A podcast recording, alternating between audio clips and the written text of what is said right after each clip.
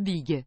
Shiny. Goons. We just touch them all, Joe. Oh, you beauty! It's only a game.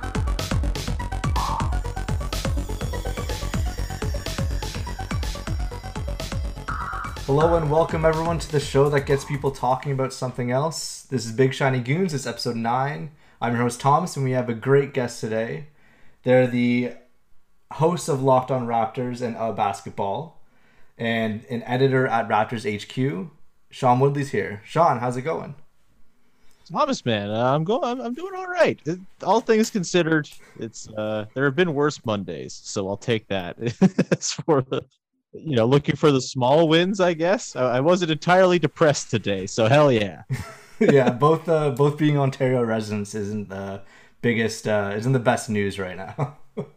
No, it's rough going, but uh, hey, a big part of how I cope every day is I uh, sign my friends up to talk to me on a podcast, and uh, I, I'm uh, this is just an extra podcast I get to do. It's lovely. It's a very therapeutic exercise. Yeah, well, I was gonna ask you, like, how has it kind of been covering this Raptors team, like, kind of daily? Like that is that a grind at any point, really? It's interesting because I yeah, like covering this season has been a drag. It's I think it's been a bigger issue on my sort of general basketball podcast of basketball, just because like I'm not watching as much of the NBA this year as I typically would, just because the product is terrible and there are no players available, and it's my job to watch the Raptors, and obviously they've been one of those teams afflicted by COVID and not having people available and injury and all that stuff, and it's made it certainly a different season to talk about. I, I think I've been able to kind of weather through it for a couple of reasons. One is that it's like I've been doing the podcast for like five years now, and it's the first time they've been bad, and so it's like kind of like a whole new cycle of topics I get to dig into. Like I get to care about the draft again, which is kind of fun. Um, I get to you know talk about sort of future scenarios and you know a race for the tenth seed in the Eastern Conference that nobody wants, which is kind of fun and different. And then also the fact that there are games literally every night. Like putting the show together is easy because oh, there was a game last night because the schedule's unrelenting and terrible.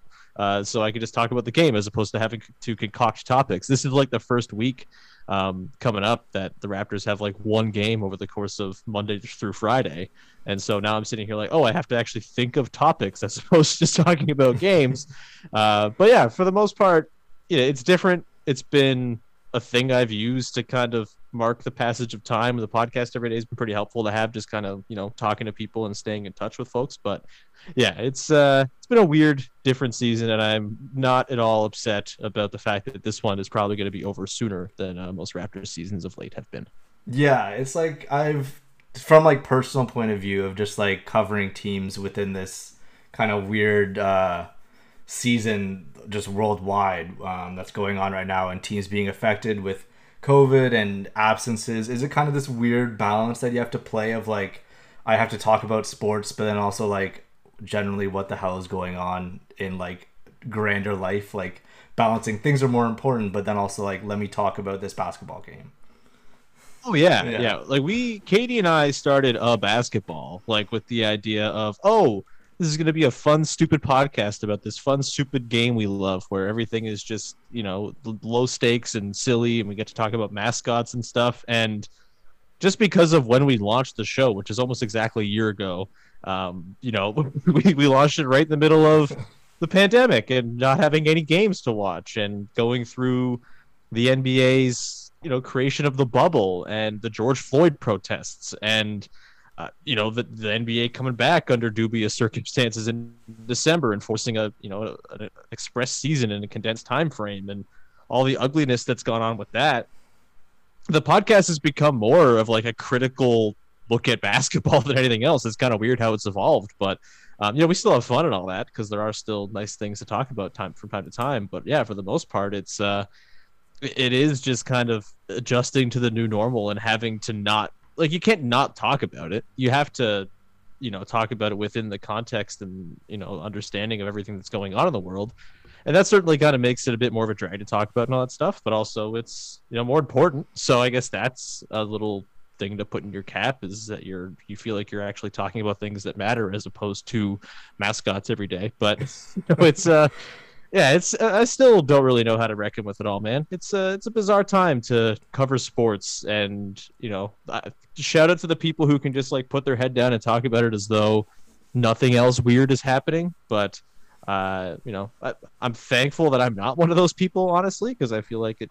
Uh, you know, I'm a little bit in touch with like what's going on a little bit. I try to be at least, and getting to sort of touch on things through the podcast has been a nice little release as well. Yeah, definitely. And like kind of I guess moving on the court things, like what was your general if you could like think far back, what were your general expectations going into this season really? Oh, I thought it was gonna be terrible. Yeah.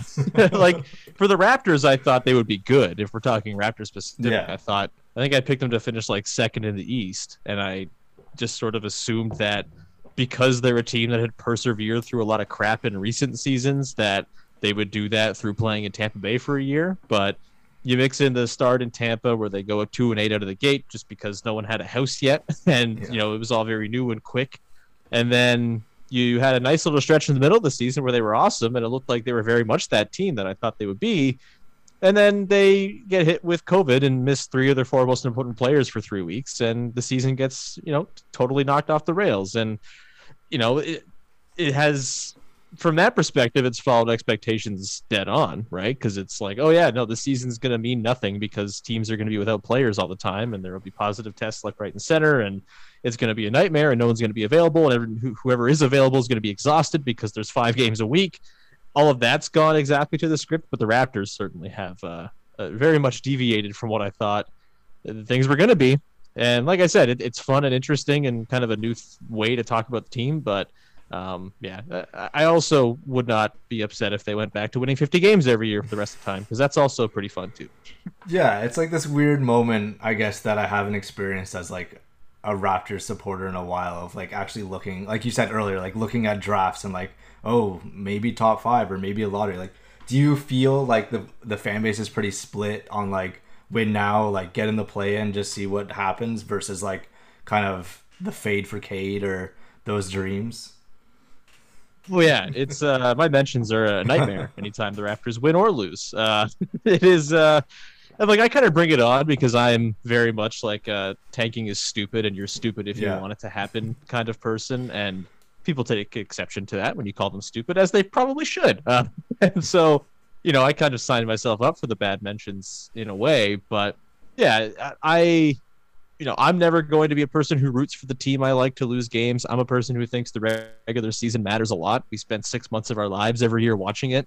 And if you're watching a terrible team that has no hope, that is a real bummer way to spend six months. Whereas, yeah, the playoffs might not always end wonderfully if you're sort of a you know, third through sixth seeded team, but you do get to go to the playoffs. Sometimes you get to go to multiple rounds of the playoffs, and your regular season is usually full of 50 plus really fun and interesting games. So that to me is always going to be the way that I'm a sports fan. I'm never going to be a go and tank type of person because I think it's just kind of it's one of those things that just sort of goes against what sports are supposed to be and it really I think undercuts the fan experience and makes that uh, sort of thing you have to talk yourself into and then, then you get like sixers fans who now are just like these stockholm syndrome freaks who are like the process baby! We loved it so we we loved watching henry sims play oh 30 God. minutes for us because we had no other players. And that is just not the kind of brain i want to have. So uh, yeah the it, the sentiment is certainly split. I feel like these last three wins for them have kind of made people a little bit more intrigued by the idea of the mm-hmm. play-in game and the, the the prospect of a Raptors Sixers one eight series is kind of fun. But uh, yeah, I, that's kind of always going to be the side I'm on is rooting for them to win, make the playoffs, and and and do well. And I, I don't want my sort of happiness as a sports fan to be tied to lottery balls because that's a one way path to being depressed most of the time. Yeah, and like even during the season where they got like killed by the Wizards, like it's still the regular season was still fun. Like it's still looking forward to it, right?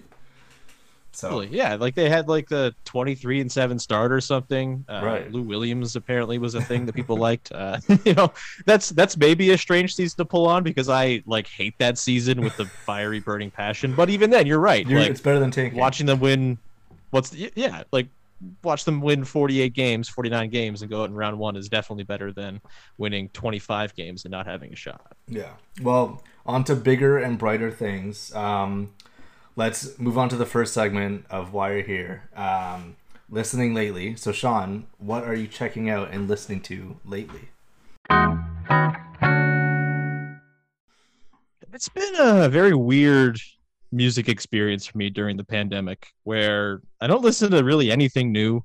and the stuff that is new that I listen to, I get to like six months late. And so it, it's kind of been a strange sort of looking back through my recently added has been uh it's kind of a roller coaster. Um, you know, I think the Julien Baker album that came out a couple months back mm-hmm. was kind of a, a real big one. Um, I think for a lot of sad people probably was the time in the middle of February of a pandemic, but um, you know, that's kind of given way to a little bit more sort of upbeat stuff. Um, I like the new Hold Steady album quite a bit, having fun with that.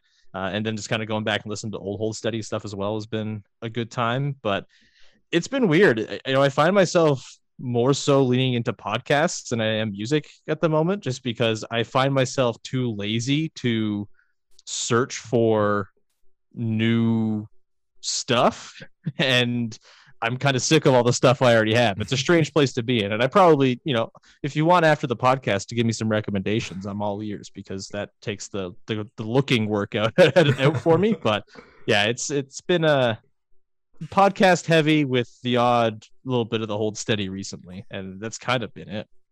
And do you like you normally just check out artists that you kind of already know? Like in normal times, like how do you find new music, I guess? Um, so it's funny. Uh, you know, I, I, I Twitter and people on mm-hmm. Twitter is kind of a, a place I go to a lot.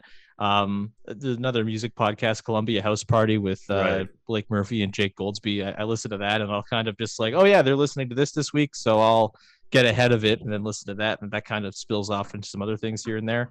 Uh, although that, that, podcast is coming to an end, so I, I don't know where I'm going to get recommendations anymore.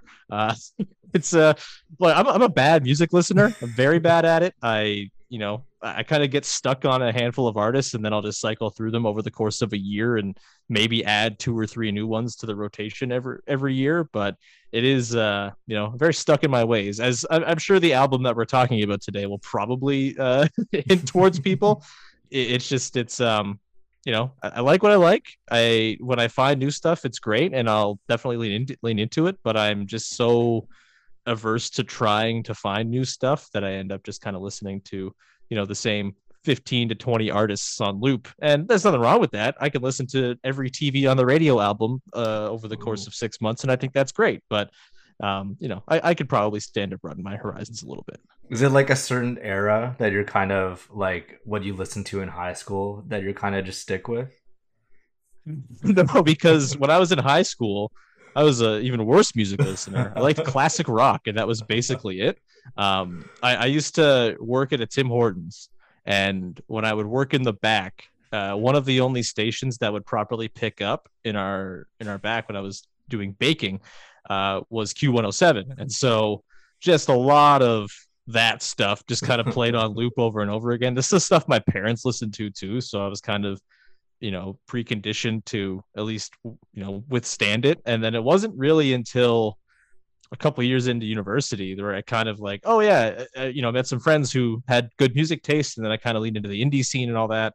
Um, and then things have kind of evolved in a more punky, heavy direction in the last, you know, five six years. But yeah, for me now, the sort of range that I'm listening to is you know late 2000s to sort of mid to late 2010s. Um, you know, mm. a lot of fucked up, a lot of oh yeah, oh. radio, as I said, Titus Andronicus, as we're going to talk about. Mm-hmm. Um, sort of that kind. You know, I'm a big hop along fan. Um, so oh, that man. kind of is it. Pu- is it pu- punk? Is it indie? Is it both? Like that kind of uh, milieu, I guess, is where I typically fall. Have you ever seen Fucked Up uh, play live? I saw them open for the Foo Fighters before I even really knew what Fucked Up was, uh, and I wish I had like a a better appreciation for them at the time. Mm-hmm. Um, because man, their shows that's like one of the shows I would kill to go to, like fresh out of the pandemic. Is just like go release all the hatred of Doug Ford at a fucked up show. Uh, would be quite a, a cathartic experience, I think. But yeah, I like vaguely remember them opening for them uh, for the foo for the Foos at uh, at Scotiabank, ACC, whatever it is now. So- um, and uh, yeah, I, I wish I remembered it better. Funny thing is that I was actually at that show as well. Oh no way!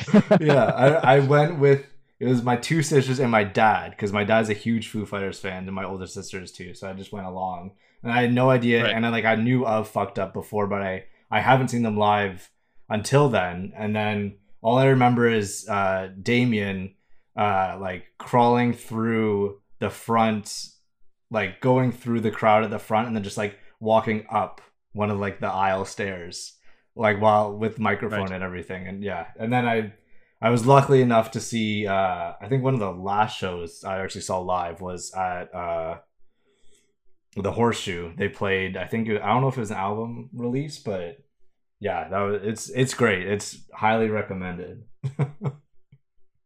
yeah, I, I- like I said, there, there's like a list of bands that I have in my head is like, oh yeah, their first show post pandemic is going to be uh like can't miss stuff, and they're certainly on that list. Yeah, yeah, they're great. Is there like a first album that kind of, I guess, broke you out of like the classic rock taste? Like you talked about like TV on the radio and stuff. Was there one first album that you kind of listened to in university that was like, this is the artist or album that I'm kind of breaking through with? Yeah, yeah. I should note as well. Also, in high school, I listened to a lot of screamo stuff, uh, Okay. and like a little bit of nu metal here and there too. So yeah, I was just all over the map. um, but yeah, like the first album, I think that really kind of introduced like, oh no, this is just what you like. This is the kind of music you're going to like forever now. Uh, is Yankee Hotel Foxtrot um, by Wilco. A Mhm. good friend of mine is a huge Wilco fan, and he just like he's like, hey, you should listen to Wilco if you're like getting into music that doesn't stink. And I was like, oh yeah, okay.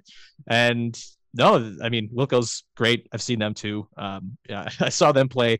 They opened with my morning jacket for Bob Dylan, and it was. I- I mean, poor Bob Dylan is just at the point where he can't even sing anymore. he just like growls, and so I kind of left early to catch the train. It was Yeah. that bad, but the Wilco show was great, and uh, another band I'd love to see not at the amphitheater in Toronto, like at a good venue. Yeah. Oh wait, I know. I, I did see. I saw them at Massey Hall. Now that I'm remembering Oh, that yeah. now. Um, Massey Hall, they were freaking incredible, and so yeah, uh, Yankee for sure. Even though I don't know if it's my favorite Wilco album, I have like a controversial Wilco album, Wilco album favorite, but uh, Yankee's definitely the one that kind of indro- indoctrinated me, I guess. What's the controversy? uh, it's uh, the whole love is my favorite Wilco. Okay. album. It might be because it came out around that time in 2011. Mhm. Um, it also was probably because Art of Almost is like my favorite Wilco song, and Nels Cline whips ass, and Yeah. I, I just I could listen to that album over and over again. There's so many different range, like the range on it is enormous. From Art of Almost, you get like Capital City. Like, it's just like a very just everything on there, and a few just really really listenable tracks. I, I don't think it's their best album, but by any means, to me, it's just the one that I'll go back to the most because there's like six or seven songs on there that I just think are uh, pretty much unimpeachable. So that's uh, I, it, I like that probably isn't even like a top four or five Wilco album, but uh, again, again, just kind of victim of the time. It's like I got into Yankee and then oh, Whole Love is out now. I guess I'm gonna listen to that, and this will just be a thing I listen to forever now too. Yeah, like a common thread that kind of pops up on the podcast, I feel like, with uh, eight prior episodes, is that like people just grab onto certain albums or projects that kind of like relate to where they are in life as well. It's just kind of like a constant kind of like this is what I was into or what kind of like I was growing up or whatever, and then I like that album, so it's just been like with me forever. So like I feel like Mhm. that might be like the same thing with Whole Love. It's just like that was when I was first getting into it, and then it was the new thing, and then like that kind of branched out. Although I will say, any Wilco album that starts with "Art of Almost" would probably go down as one of my faves. That song is uh, so insanely good. Seeing that live at Massey Hall was uh, like absolutely game changing. It was ridiculous. God, that was a good show. Well, I miss shows, man. God. honestly, I man, I haven't even thought like there's been some shows that I've been meaning to see. Like one big ticket that I have that like keeps on being postponed is the My Chemical Romance re- reunion. So like Oh yeah, yeah. that that's just been something that's just been in the back of my mind, just waiting. Um, Yeah. yeah. I have tickets for one show uh, that hasn't happened yet. I bought them for my fiance for Christmas, like a year and a half ago now. Uh, it's for Alanis Morissette, Oh, and that's going to be fun whenever we can do it. I don't know, it, like there has been no word. It's supposed to be this July. I don't. There's been no word on cancellation. I would assume that's going to be forthcoming anytime now. Um, but uh, you know, I'm not even a huge Alanis fan, but I'm very ready to go and scream to "You Ought to Know" at a concert with a bunch of strangers for sure. and that was for the Jagged Little Pill like anniversary, wasn't it? I think. I believe so. Yeah, yeah. yeah. Man, yeah. It was supposed to be the 20, supposed to be in 29, no, 2020. Yeah. So, I guess, yeah, the 25 year anniversary, I suppose. I guess so. I don't know exactly what year that album came out, but yeah, probably. Yeah, it came out in, uh, I could, I could look 95? 95. Yeah. There we go. Okay, Perfect. there So, go. yeah, that makes sense. There we go. Well, speaking of albums, let's move on to the big one, the album that you're here to talk about. Uh, so, Sean, what album are you going to talk about? Kind of alluded to it, uh, but we're talking about The Monitor by Titus Andronicus. In my estimation, the best album. Uh, it's it's really good, man, and it's another one that I've been coming back to a lot during the pandemic for a variety of reasons. But uh, yeah, The Monitor, man. It's, and I know you were quite excited when I said we were listening to this as well because uh, you wanted to do some homework and homework that you would enjoy. Yeah, like I, I mentioned that I was, I discovered like Titus kind of later. Like I was probably only three or four years ago when I really find Same. first listened to them, and then Mhm. and then yeah, and then like and then just listen to all their albums, and it's just like this. I don't know. It's just like this constant thread that's always just like, kind of connecting through their albums. Like it's just the same final experience. And talking about live shows, I was able to actually see um, a solo show he did at the Great Hall. Um, I think in 2018, I want to say it was. It wasn't too long ago.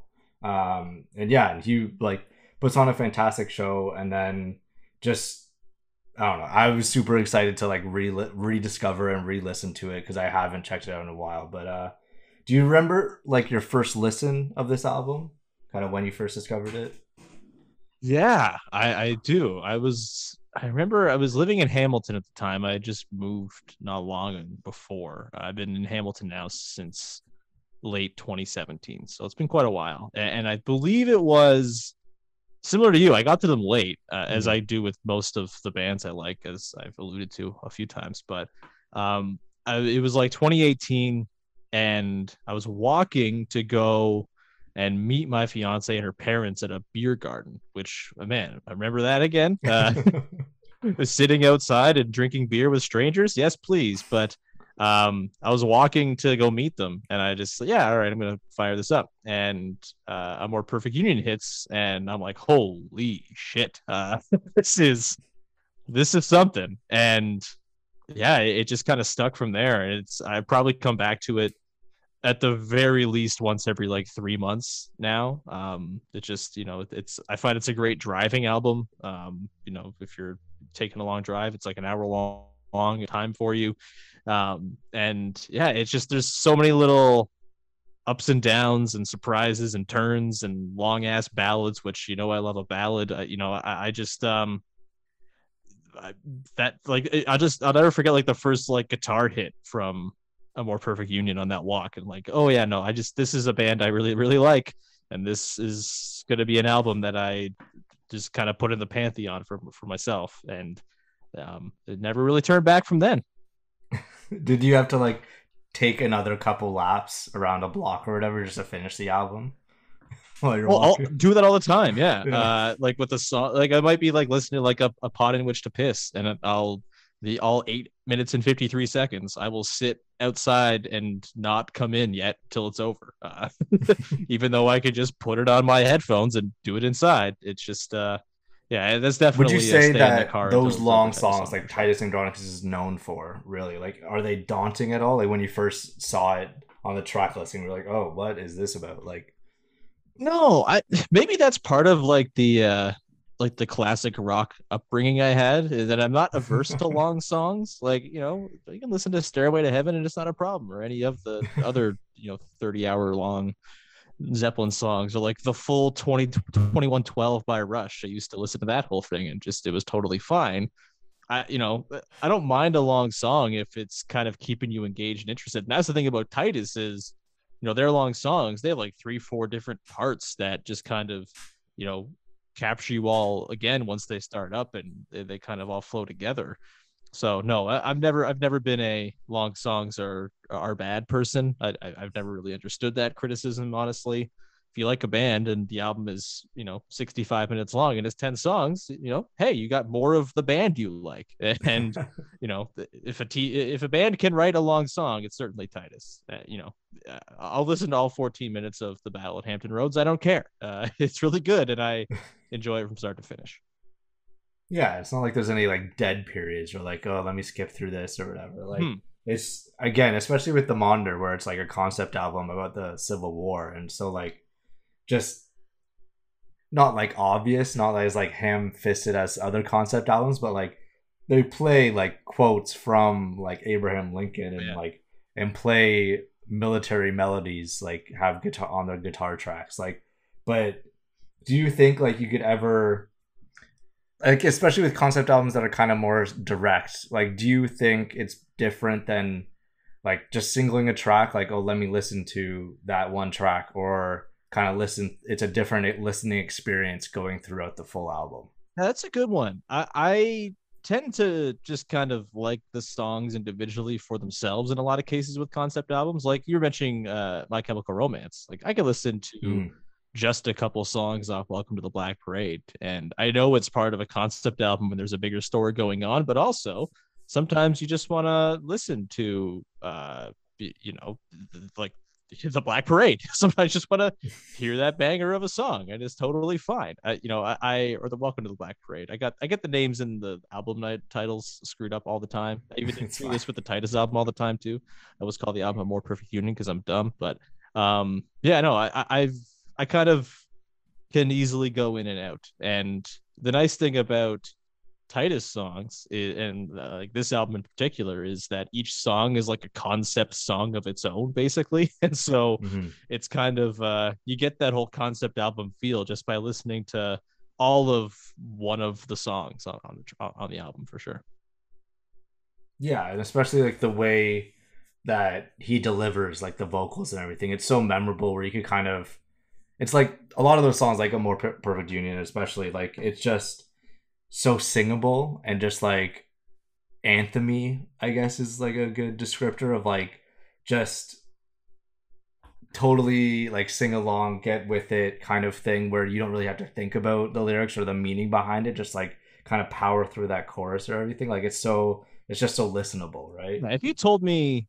like I'm looking at the track listing right now, so I know it's seven minutes and nine seconds long. But if you told me to guess how long a more perfect union is, I'd probably say like four and a half minutes just because it, it really does flow and kind of it doesn't mm-hmm. slow down and it doesn't feel like a seven minute long song. Yeah definitely. Like it's just so quick and especially with the whole album like when i was re-listening to it just like it just again it's such a thing that's kept on coming up but it, like it flows just through it and like it's so just easy. It's not necessarily easy listening like not a easy listening genre but like it's just you could just sit back and enjoy kind of the album by itself. Totally, and, and I think it speaks to how good the album is and how like there's very few moments where you want to skip ahead.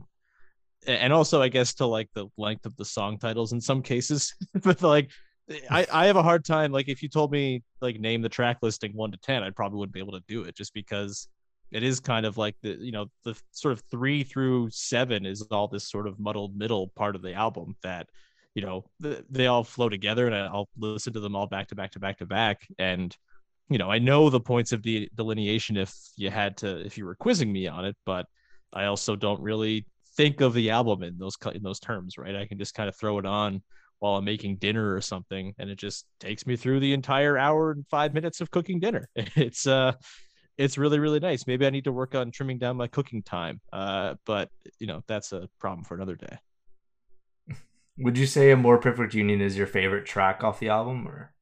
Ooh, probably yeah. Although a pot in which to piss is pretty close. Um, Mhm. I think it's those two for sure. Um, but yeah, more perfect union is just like you said, super listenable. If you were trying to get like a friend into Titus, you would show them that song and not a pot in which to piss. so, uh, you know, it's kind of just a little bit more accessible that way too, I suppose. Um, but yeah, it's it's it's close between those two because uh, pot in which to piss is very very good.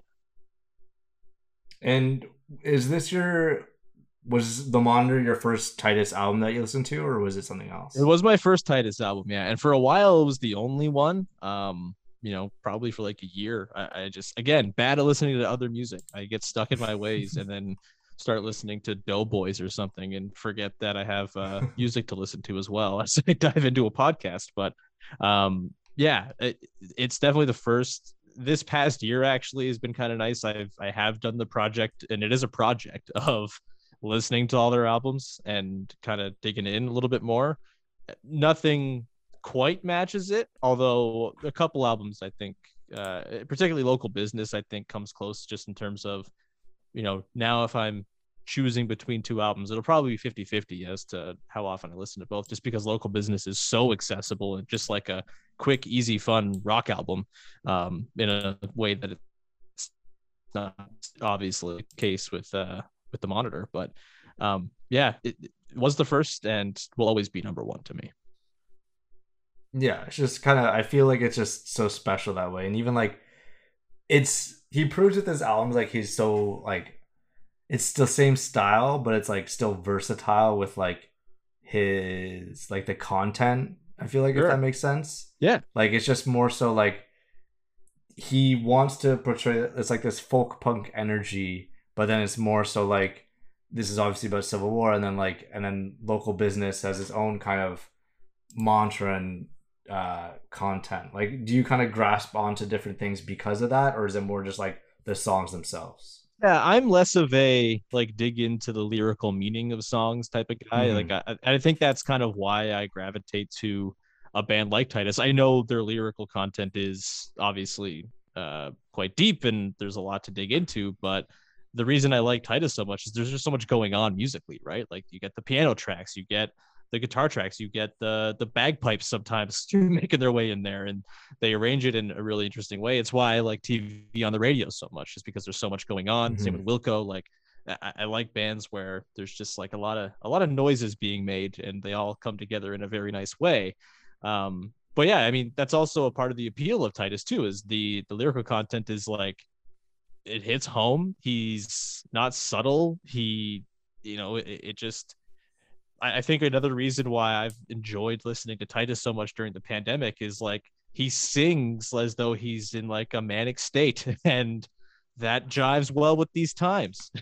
and so I, I kind of like find myself like trying to belt it out myself and screaming, "Yeah, you're goddamn right. The enemy is everywhere." And I, you know, it just that really does I think hit home too. So yeah, there's certainly a, an enjoyment and appreciation of the lyrics there, although I wouldn't say it's sort of what defines a good or one of my favorite Titus songs for me. It's usually more the music first and then the uh the sort of lyrical content after.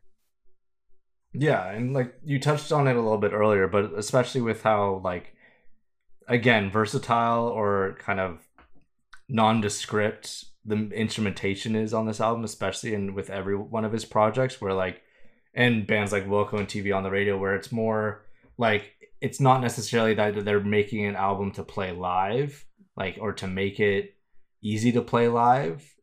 It's just an album that they want to do. So if like if they need to throw in a glockenspiel or like bells or piano tracks that like oh maybe they can't tour with the piano what are they to do? Like it's just everything fits and it's more i feel like artistically driven than some other albums that i've checked out especially in like if they want to do more punk rock stuff where it's like bass guitar drums that's it um They've and that's done. kind of draws me for sure Yeah, like their most recent album, Obelisk, is like it's just pretty much a straight rock album that could very easily Mhm. just like you could see them playing it in a 40 minute set and getting the hell out of there and it would be very very good as well you know they they don't Mhm. stick to the script that you know it'd be tough to you know you know obviously they had their album before uh the monitor came out but the monitor was obviously their first real big thing. And it's not exactly a thing you can like follow the formula of going forward either right? Like they were going to have to adapt and sort of try some new stuff out. And i think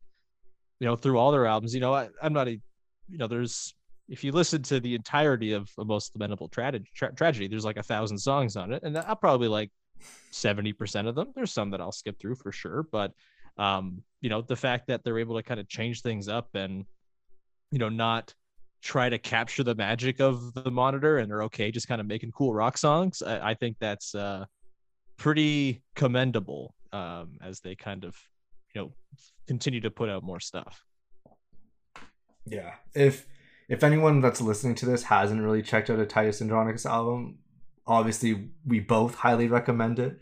Uh especially the monitor Um yeah, just it's just a it's just a perfect album to kind of just sit back and just enjoy, especially in these times. I would say um if i was trying to get someone into titus for the first time they'd never heard a titus album i don't think i'd recommend the monitor first i'd probably say local business just because it's like Mm. oh yeah this is just a, a good easy to listen to rock album and then you also kind of get like uh exactly everything that stickles is doing um, and then you can kind of take all that and then bring it to the monitor maybe it's not the way it's intended to be listened to. Um, you know i don't know. I guess the artist would have the choice over that as to what like the proper um, viewing order or listening order would be. Um, but that's kind of what I, my recommendation would be is listen to local business. If you like that, it's just that plus Abraham Lincoln and long ass ballads and like um just a, a wide range of emotions and, and stuff like that that you'll see uh, you know mixed with civil war content on the monitor to kind of add to the local business experience maybe i'm wrong maybe that's a bad recommendation but uh i think it makes sense in my brain Yeah, it's like it's like Star Wars. You have to watch it backwards. yeah sure. Anyways, um, let's move on to the final segment. Uh, so Sean, do you have a recommendation for the audience? Speaking of beyond Titus Andronicus albums, uh, do you have a recommendation of a book, article, movie, show you're checking out recently? Just something to please the mind of the listeners.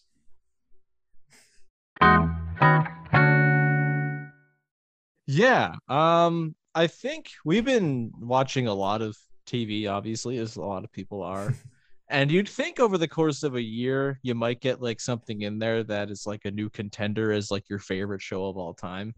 But no, uh, we watched The Americans again, like rewatched it a couple months ago. It's still the best show I've ever seen. Still my favorite show. Uh, so if you haven't watched The Americans before, do yourself a favor, watch The Americans. Have you watched it, Thomas? No, I think I've seen one episode, the first episode, and then I was like, oh, maybe I'll start this, and then I think I started something else. if you watched the first episode and didn't continue with with it, I don't know uh, if I trust you because that's like the greatest pilot in television history. It's so good, perfectly done, sets up the entire stakes of it all.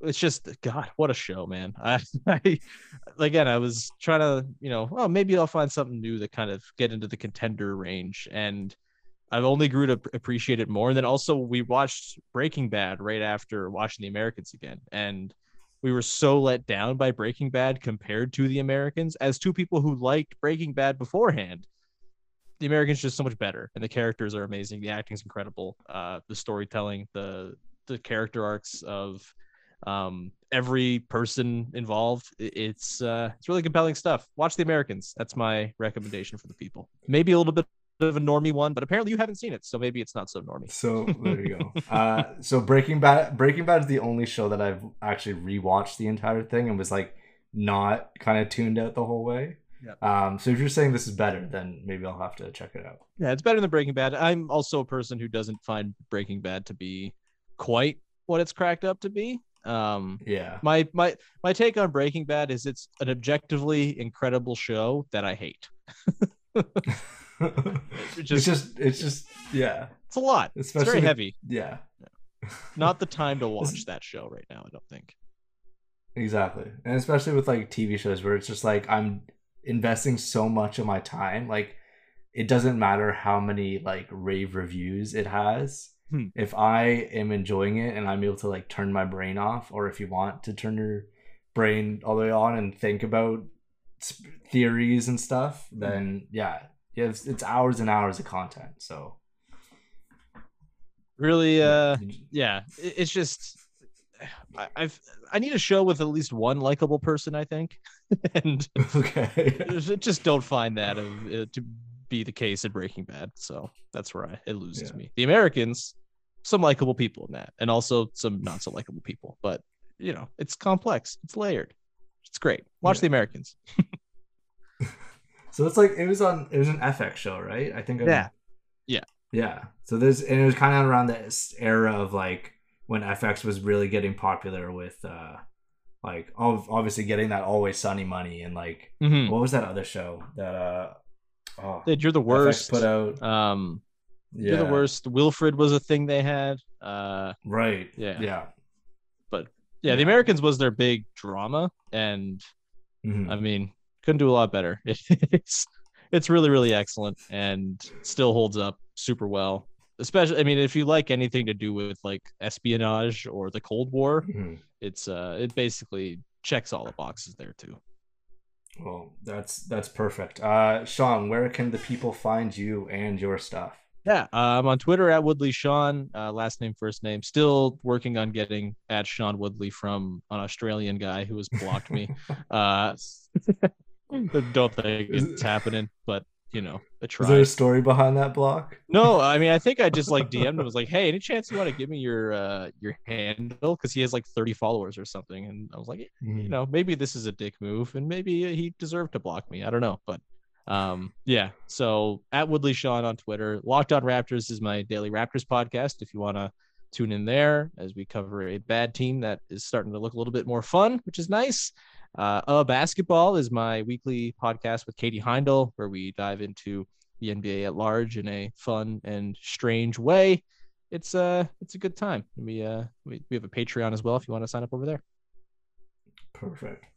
Everyone must. Um, anyone that's listening to this. Uh, you could follow the podcast at big underscore shiny underscore goons. You could follow me at no salary retained.